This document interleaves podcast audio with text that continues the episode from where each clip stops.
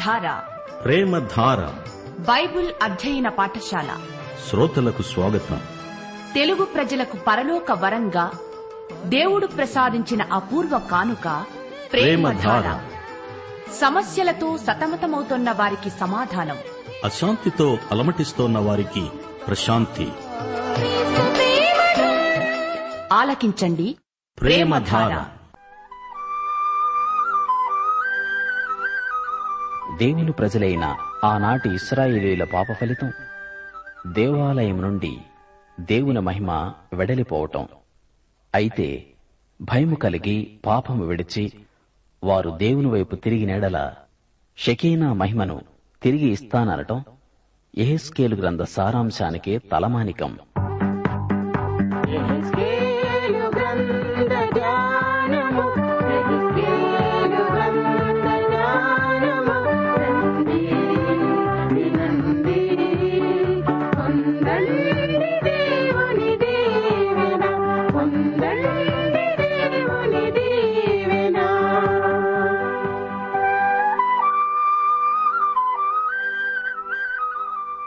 ప్రియ శ్రోతలు శుభం ఈరోజు మీరు ఎలా ఉన్నారు?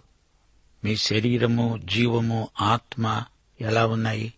ఆనందంగా ఉన్నారా? చూడండి మనం చేతులతో ఎన్నెన్నో పనులు చేస్తాము. కాని పాదాలతో నడుస్తాము. అందుకే దేవుడు మన పాదాలకు ఎక్కువ ప్రాముఖ్యమిచ్చాడు. యోహాను సువార్త పదమూడో అధ్యాయం ఐదో వచనంలో యేసు ప్రభు తన శిష్యుల పాదాలు కడిగాడు. పాదాలు పరిశుభ్రంగా ఉండాలని ఆయన కోరిక. ఎఫ్సి పత్రిక ఆరో అధ్యాయం పదిహేనో వచనంలో చెప్పినట్లు సైనికులమైన మన పాదాలకు సమాధాన సువార్త వలననైన సిద్ధమనస్సు అనే జోడు తొడుక్కోవాలి. తప్పిపోయిన కుమారుడు తిరిగి వస్తే తండ్రి అతని పాదాలకు చెప్పులు తొడిగించాడు. మనం పాదాలతో నడిచి వెళ్ళి సువార్త ప్రకటించాలి. రోమాపత్రిక పదో అధ్యాయం పదిహేనో వచనం ఉత్తమమైన వాటిని గూర్చిన సువార్త ప్రకటించే వారి పాదములు ఎంతో సుందరమైనవి. ఇప్పుడు చెప్పండి మీ పాదాలు ఎలా ఉన్నాయి? సరే ఒక క్షణం తల వంచి నాతో ప్రార్థనలో ఏకీభవించండి. పరిశుద్ధ దేవా పరలోక తండ్రి నీకు స్థుతులు స్తోత్రములు. కృపానిధి మా రక్షణకర్త ప్రేమమయ ఆపత్కాలమందు నమ్ముకోదగిన సహాయకుడా నీకు మా హృదయపూర్వకమైన కృతజ్ఞతాస్థుతులు నీ ప్రియకుమారుడైన యేసుక్రీస్తునందు పరలోకాశీర్వాదములన్నిటినీ మాకనుగ్రహించావు. అట్టి ఆశీర్వాదాలకు మమ్ములను వారసులనుగా చేసినందుకు నీకు మా జీవితకాలమంతా కృతజ్ఞులం. ఈరోజు మా హృదయాలలో చెప్పశక్యము కాని మహిమాయుక్తమైన ఆనందమున్నది. నీవు సజీవుడవు ఈ రోజున నీవు మాకు సమకాలీనుడవు. విశ్వాసులమైన మాలో నివాసమేర్పరుచుకున్నావు మమ్మలను ఆదరిస్తున్నావు. వ్యాధి బాధల నుండి తప్పిస్తూ మా విశ్వాసయాత్రలో మాకు తోడై ఉన్నావు. నీకు మా హృదయపూర్వకమైన స్థుతి స్తోత్రములు. దేవా మా శ్రోతలు ఈ సమయంలో నీ కృపాసనమును సమీపిస్తున్నారు. వారిని ఆశీర్వదించండి. వారి కుటుంబాలను వారికి నీవు అనుగ్రహించిన పిల్లలను ఆయురారోగ్యములిచ్చి దీవించండి. మా దేశమంతటినీ ఆశీర్వదించి నైతిక ఆధ్యాత్మిక విలువలను ప్రజలలో పెంపార చేయండి. యువతీ యువకులు తమ భవిష్యత్తును నీ అందరి విశ్వాసమును బట్టి పదిలపరుచుకోగల కృప అనుగ్రహించండి. నిరుద్యోగులను సరైన ఆహారము లేక బలహీనులయ్యే నిస్సహాయులను కనికరించండి. రోగాల చేత రుణబాధల చేత మానసికంగా కుంగిపోయిన బిడ్డలను పరామర్శించండి. సాంఘిక సేవ సువార్త ప్రకటన ఈ రెండిటి మధ్య సమతౌల్యం ఉండేటట్లు నాయకులను నడిపించండి. అవివాహితులను వారి వివాహ ప్రయత్నాలలో ఆశీర్వదించండి. దేవుని బిడ్డల వ్యక్తిగత జీవితాలలో సంఘ కార్యక్రమాలలో గొప్ప ఉజ్జీవం రావాలని నిరీక్షిస్తున్నాము. ప్రియతండ్రి నేటి వాక్య అధ్యయనమందు మాకు సమృద్ధి దీవెనలు అనుగ్రహించుమని వాక్యాన్ని వ్యక్తిగత జీవితాలకు అన్వయించుకునే కృప దయచేయమని వాక్యములోని ప్రతి అక్షరమందలి ప్రత్యక్షం మాకు ప్రసాదించుమని సైతానీయమైన ప్రతిబంధకాలను గద్దించి దూరపరచుమని మా ప్రియ ప్రభువైన యేసుక్రీస్తు వారి దివ్యనామమున ప్రార్థిస్తున్నాము తండ్రి. ఆమెన్. ప్రియ శ్రోతలారా సోదరీ సోదరులారా ఈ రోజున మనం ఎహెచ్కేల్ గ్రంథం మూడో అధ్యాయంతో పాఠం ప్రారంభించుకుంటాము. వినండి. ఆయన నాతో ఇలాగు సెలవిచ్చాడు. నరపుత్రుడా నీకు కనపడిన దాన్ని భక్షించు. ఈ గ్రంథాన్ని భక్షించి ఇస్రాయేలీయుల యొద్దకు పోయి వారికి ప్రకటన చెయ్యి. నేను నోరు తెరువగా ఆయన ఆ గ్రంథము నాకు తినిపించి నాతో అన్నాడు. నరపుత్రుడా నేనిస్తున్న ఈ గ్రంథమును ఆహారముగా తీసుకొని దానితో నీ కడుపు నింపుకో. అప్పుడు నేను దాన్ని భక్షించాను. అది నా నోటికి తేనె వలె మధురంగా ఉంది. శ్రోతలు ఈ మూడో అధ్యాయంలో దేవుడు ఎహెజ్కేలును కఠినమైన సేవకై సిద్ధపరుస్తున్నాడు. ఇర్మియాకు ఎహెజ్కేలుకు మధ్య వారి వ్యక్తిత్వాలలో వ్యత్యాసముంది. గమనించండి ఇర్మియా హృదయావేశం ఎంతో ప్రగాఢమైంది. అతని హృదయం బద్దలైపోయేటంతగా అతడు ఏడ్చాడు. తన ప్రజలు చెరలోకి పోవటమనే భావన అతణ్ణి అట్టిట్టు చేసింది. అతని మనస్సు కకావికలైపోయింది. అయితే ఇప్పుడు వారు చెరలో ఉన్నారు. మాట వినని మెడవంగని జనాంగం. వారిది తిరుగుబాటు మనస్తత్వం. ఇంకా ఎరుషలేము నగరం దగ్ధం కాలేదు దేవాలయం దహనం కాలేదు చెరలో ఉన్న వారి రాయబారం తరువాత ఏడు సంవత్సరాలకు ఎరుషలేము నాశనమైపోయింది. అబద్ధ ప్రవక్తలు ఇంకా మాట్లాడుతూనే ఉన్నారు. మీరు సురక్షితంగా ఎరుషలేముకు వెడతారు అని తీయటి కబుర్లు చెబుతున్నారు. ఈ దొంగ బోధకులు ఎహెజ్కేలుతో అంటున్నారు నీవెవరివి? నీవు చెబుతున్నదేమిటి? మేమే దేవుని ప్రజలం. మా స్వదేశానికి తిరిగి వెళ్ళిపోతాం చూస్తూ ఉండు. మేము అట్టే కాలం చెరలో ఉండం. అయితే దేవుడు ఎహజికేలుతో అన్నాడు నీవు వారితో చెప్పు. వారు తిరిగి ఎరుషలేముకు వెళ్ళరు ఇర్మియా చెప్పినట్లు వారు డెబ్బై సంవత్సరాల చెరలో ఉండిపోక తప్పదు. బబులోను చెర గడువు డెబ్బై సంవత్సరాలు. వారు బబులోను నదీ తీరాలలో చెమటోడ్చి చాకిరీ చెయ్యాలి.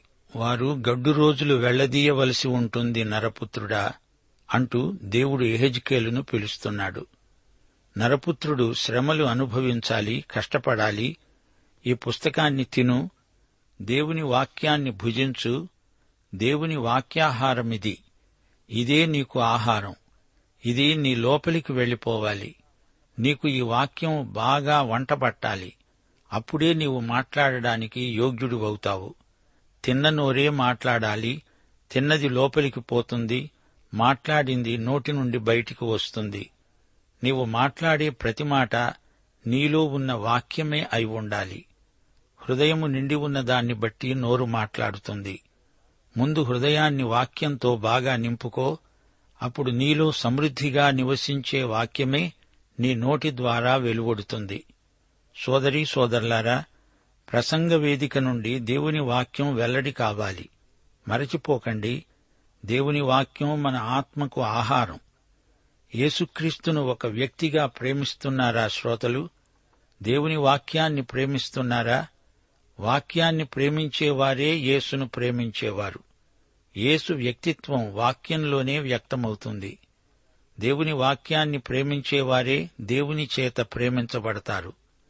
దేవుని వాక్యాన్ని ప్రేమించి చదువు అప్పుడు నీకు అదంతా అర్థమవుతుంది.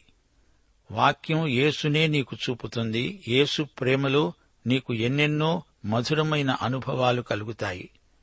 వాక్యం తింటూ ఉంటే ఇది తేనెలాగా తీయగా ఉంది అంటున్నాడు ఎహెజ్కేలు ఎహెజ్కేలు దేవుని వాక్యపు రుచి నెరిగినవాడు. అతడు వాక్యం కోసం ఆకలిగొని ఉన్నాడు. అందుకే బాగా కడుపార తిన్నాడు. నాలుగైదు వచనాలు ఆయన నాతో అన్నాడు నరపుత్రుడా నీవు బయలుదేరి ఇస్రాయేలీయుల వద్దకు పోయి నా మాటలు వారికి తెలియజెప్పు.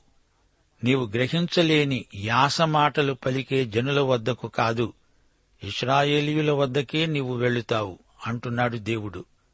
ఆరు ఏడు వచనాలు. నీవు గ్రహించలేని యాస మాటలు పలికే అన్యజనుల వద్దకు నిన్ను పంపటం లేదు. అటి వారి వద్దకు నిన్ను పంపిన ఎడల వారు నీ మాటలు వింటారు. అయితే ఇస్రాయేలీయులందరూ సిగ్గుమాలిన వారు కఠిన హృదయులై నేను చెప్పిన మాటలను ఆలకింపనొల్లరు. గనుక నీ మాటలు విననొల్లరు. ఎహెజ్కేలు వీరు నీ ప్రజలే వీరు ఎలాంటివారు నాకు వ్యతిరేకంగా తిరుగుబాటు చేసిన వారు నా మాటలే వినరు ఇక నీ మాటలు ఎలా వింటారు? వారంతా నాకు అవిధేయులు ఎదురు తిరుగుతారు. నా మాటలను వారు లెక్క చేయటం లేదు. మరి నీవు వారి మధ్యనే సేవ చెయ్యాలి తప్పదు. నిన్ను అక్కడికే వారి మధ్యకే పంపుతున్నాను అన్నాడు దేవుడు.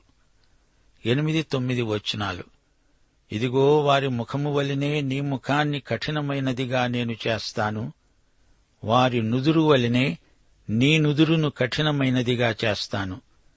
నీ నుదురు చెకుముకి రాతి కంటే కఠినముగా ఉండే వజ్రంలాగా చేస్తాను. వారికి భయపడకు. వారందరూ తిరుగుబాటు చేసేవారైనా వారిని చూచి జడియకు. వారు వెనకపోయినా నీవు చెబుతూనే ఉండాలి. నీవు కఠినంగా మాట్లాడాలి. వజ్రాన్ని వజ్రంతోనే కొయ్యాలి. వారి అవిధేయత వల్ల వారు మొండికెత్తారు. మరి నీవో నాకు విధేయుడవై నా కోసం వారి పట్ల మొండిగానే ప్రవర్తించాలి. తప్పదు. ఇర్మియా అలా కాదు. అతని గుండె శుతిమెత్తన. ఇర్మియా ఒకసారి నిరుత్సాహంతో జారుగుండిపడినవాడై నాకీ సేవ వద్దు రాజీనామా చేస్తాను అన్నాడు. మీకు జ్ఞాపకం ఉందా? కాని ఇక్కడ ఎహెజ్కేలు ఎంతో కఠినంగా ఉన్నాడు గదూ. ఇతడు గట్టిగా నిష్కర్షగా మాట్లాడుతున్నాడు. వారు తలబిరుసు వారైతే నీవు నా కోసం అలాగే వ్యవహరించాలి ఇది నా ఆజ్ఞ అంటున్నాడు దేవుడు. వారు కఠినులైతే నీవు కఠినుడివే వారు మెత్తబడితే నీవు మెత్తబడు. వారికి తగిందే వారికి ప్రాప్తిస్తుంది. పదిహేను నుండి పంతొమ్మిదో వచనం వరకు నేను కెబారు నది దగ్గర తేలాబీబు అనే స్థలమందు కాపురముండే చెరపట్టబడిన వారి వద్దకు వచ్చి వారు కూర్చున్న స్థలమందు కూర్చున్నాను. ఏమీ చెప్పక కదలక ఉన్నవాడనై ఏడు దినాలు వారి మధ్య ఉన్నాను. ఆ ఏడు దినాలు జరిగిన తరువాత యహోవా వాక్కు నాకు ప్రత్యక్షమై ఈలాగు సెలవిచ్చింది. నరపుత్రుడా ఇస్రాయేలీయులకు కాపరిగా నేను నిన్ను నియమించాను. కాబట్టి నీవు నా నోటి మాట ఆలకించి నేను చెప్పిన దానిని బట్టి వారికి హెచ్చరిక చెయ్యి. అవశ్యముగా నీవు మరణమవుతావని నేను దుర్మార్గుణ్ణి గురించి ఆజ్ఞ ఇయ్యగా నీవు అతనికి హెచ్చరిక చేయక అతడు జీవించున్నట్లు తన దుర్మార్గతను విడిచిపెట్టాలని వానికి హెచ్చరిక చేయక ఉండిన ఎడల ఆ దుర్మార్గుడు తాను చేసిన దోషమును బట్టి మరణమవుతాడు. గాని అతని రక్తానికి నిన్ను ఉత్తరవాదిగా ఎంచుతాను. అయితే నీవు దుర్మార్గునికి హెచ్చరిక చేయగా అతడు తన దుర్మార్గత నుండి దుష్క్రియల నుండి మరలని ఎడల అతడు తన దోషమును బట్టి మరణమవుతాడు గాని నీవు తప్పించుకుంటావు. శ్రోతలు గమనించండి. ఎహెజ్కేలు ఆధ్యాత్మికంగా ఒక కావలివాడు. తన ప్రజలకు హెచ్చరిక చేయాల్సిన బాధ్యత అతనికుంది. వారి వైఖరి ఎలా ఉన్నా ఒక కావలివాడుగా ఎహెజ్కేలు హెచ్చరిక చేయవలసిందే. నీ హెచ్చరికను విన్న తరువాత వారి వైఖరి ఎలా ఉన్నా అది నీకు అనవసరం అప్రస్తుతం. నీవు హెచ్చరిక చేయకుండా ఉంటే అతడు నశిస్తే దానికి నీవే బాధ్యుడివి. నీవు హెచ్చరిక చేసినా అతడు పశ్చాత్తప్తుడవకపోతే అది నీ బాధ్యత కాదు. వాక్యం ప్రకటించకుండా ఉండడానికి ఎట్టి సాకులు మెషలు పనిచేయవు. నిజాయితీగా వాక్యం ప్రకటించాలి. ఫలితం దేవుడే చూసుకుంటాడు. కావలివాడు బురుజుపై ఎక్కి దూరానికి చూడాలి. అపాయం ఉన్నట్లు సూచన కనిపిస్తే వెంటనే ప్రకటించాలి హెచ్చరిక చెయ్యాలి లేకపోతే కావలివాడే నేరస్తుడవుతాడు. యషయా గ్రంథం అరవై రెండో అధ్యాయం ఆరో వచనంలో ఒక కావలివాడున్నాడు. ఎరుషలేమా నీ ప్రాకారముల మీద నేను కావలివారిని ఉంచాను. రేయైనా పగలైనా వారు మౌనముగా ఉండరు.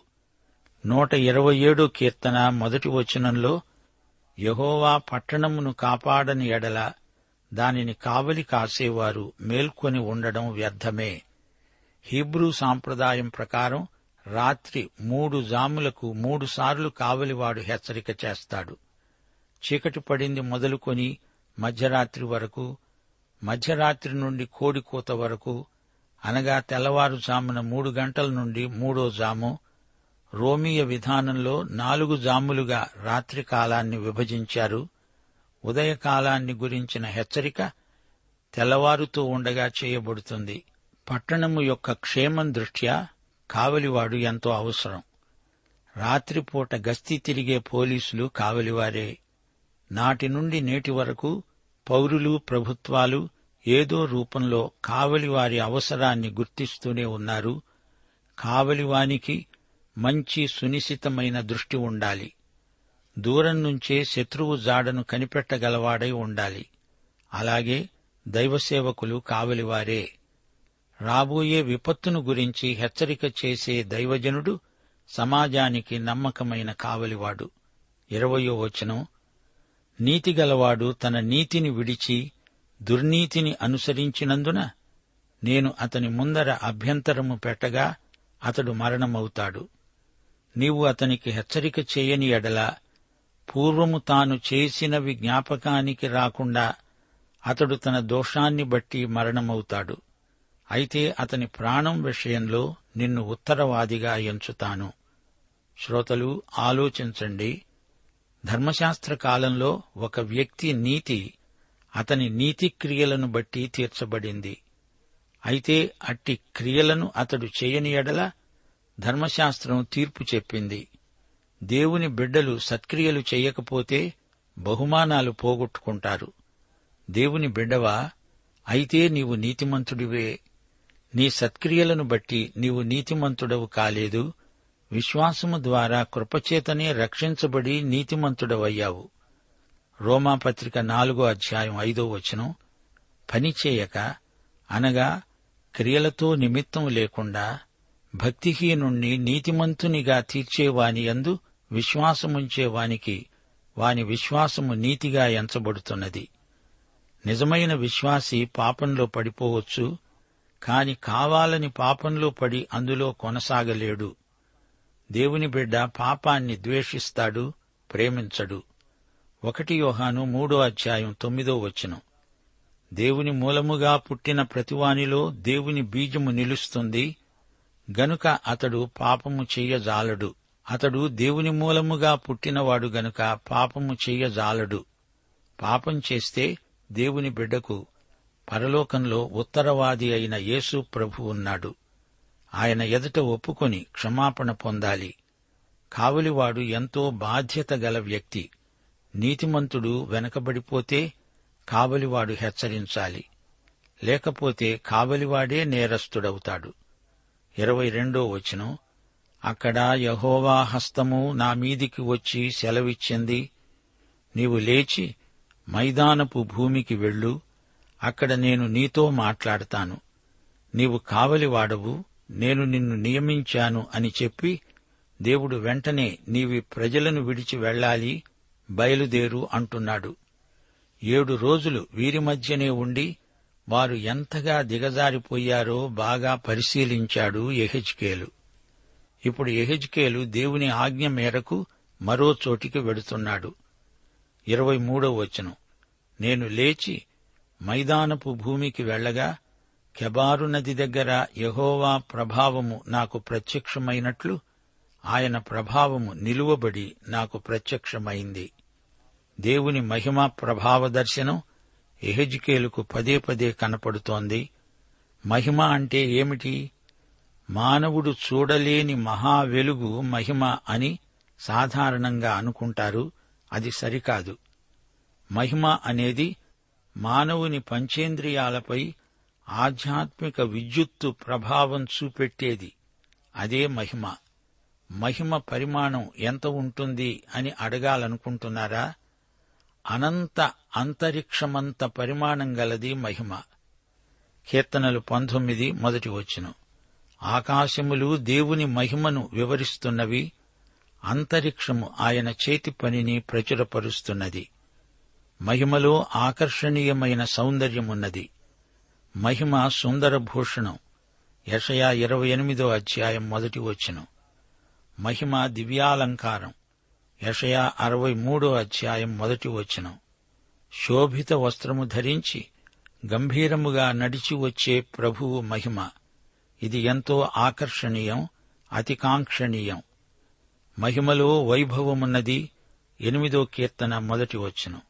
యహోవా మా ప్రభువా ఆకాశములో నీ మహిమను కనపరచువాడా? భూమియందంతట నీ నామము ఎంత ప్రభావము గలది? దానియేలు ఐదో అధ్యాయం పద్దెనిమిదో వచనం. మహోన్నతుడగు దేవుడు మహర్దశను రాజ్యమును ప్రభావమును ఘనతను రాజులకిస్తాడు. ఆయనే ప్రభువులకు ప్రభువు సార్వభౌముడు. మహిమ వైభవం ప్రతాపం అన్నీ అందులో ఇమిడి ఉన్నాయి. ఇరవై నాలుగు ఇరవై ఐదు వచనాలు. నేను నేలను సాగిలపడగా ఆత్మ నాలో ప్రవేశించి నన్ను చక్కగా నిలువబెట్టిన తరువాత యహోవా నాతో మాట్లాడి ఈలాగు సెలవిచ్చాడు. నరపుత్రుడా వారు నీ మీద పాశములు వేసి వాటితో నిన్ను బంధించబోతున్నారు గనుక వారి వద్దకు వెళ్ళక ఇంటికి పోయి దాగి ఉండు. వారు బహుగా తిరుగుబాటు చేసేవారు గనుక నీవు మౌనివై వారిని గద్దింపక ఉండునట్లు నేను నీ నాలుకను అంగిటికి అంటుకొని పోవునట్లు చేస్తాను.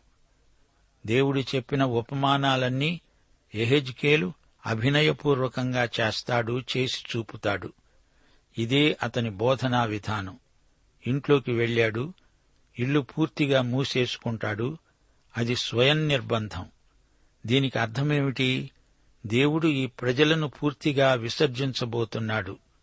ఇరవై ఏడో వచనం దేవుడంటున్నాడు నేను నీతో మాట్లాడి నీ నోరు తెరుస్తాను.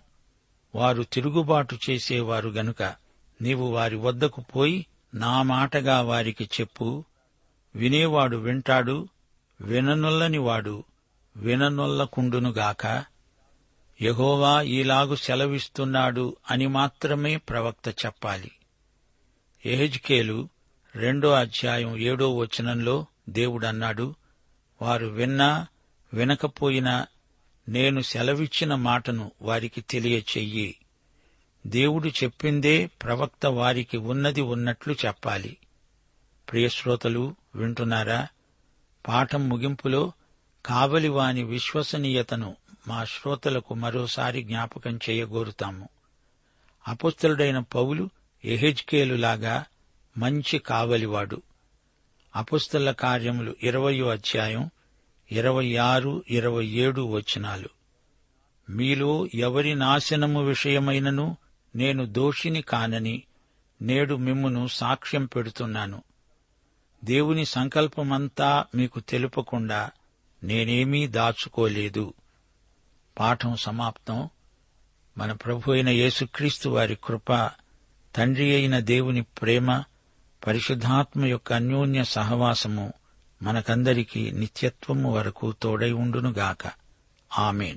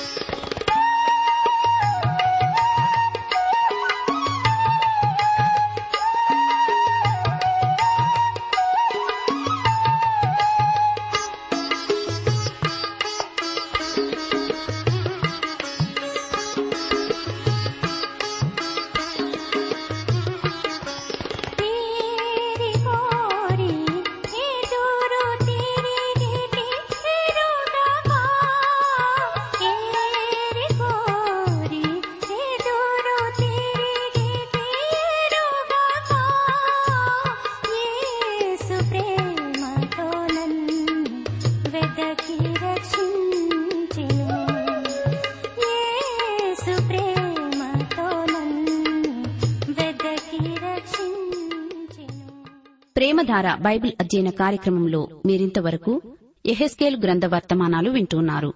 ఈ గ్రంథ వర్తమానాలు మీ అనుదిన ఆత్మీయ జీవితాన్ని మరింత బలపరుస్తున్నాయని భావిస్తున్నాం. ప్రస్తుతం మీరు వింటున్న ఎహెస్కేల్ గ్రంథ వర్తమానాలపై తిరిగి వచ్చిన దేవుని గొప్ప మహిమ అనే పుస్తకాన్ని సిద్దం చేస్తున్నాం. తిరిగి వచ్చిన దేవుని గొప్ప మహిమ అనే ఈ పుస్తకాన్ని ఉచితంగా పొందగోరేవారు. ఈ రోజే మాకు వ్రాసి లేదా ఫోన్ చేసి మీ పేరు నమోదు చేయించుకోవచ్చు. మరియు మీ ప్రార్థన అవసరతలు సలహాలు సందేహాలు వెంటనే మాకు తెలియపరచగలరు. మా చిరునామా ప్రేమధార ట్రాన్స్వర్ రేడియో ఇండియా తపాలా సంచి నాలుగు సికింద్రాబాద్ ఐదు సున్నా సున్నా సున్నా ఒకటి ఏడు. మా సెల్ ఫోన్ నంబర్లు తొమ్మిది మూడు తొమ్మిది తొమ్మిది తొమ్మిది ఐదు రెండు ఐదు ఏడు సున్నా. మా email ID Telugu TTV at radio eight eight two dot com.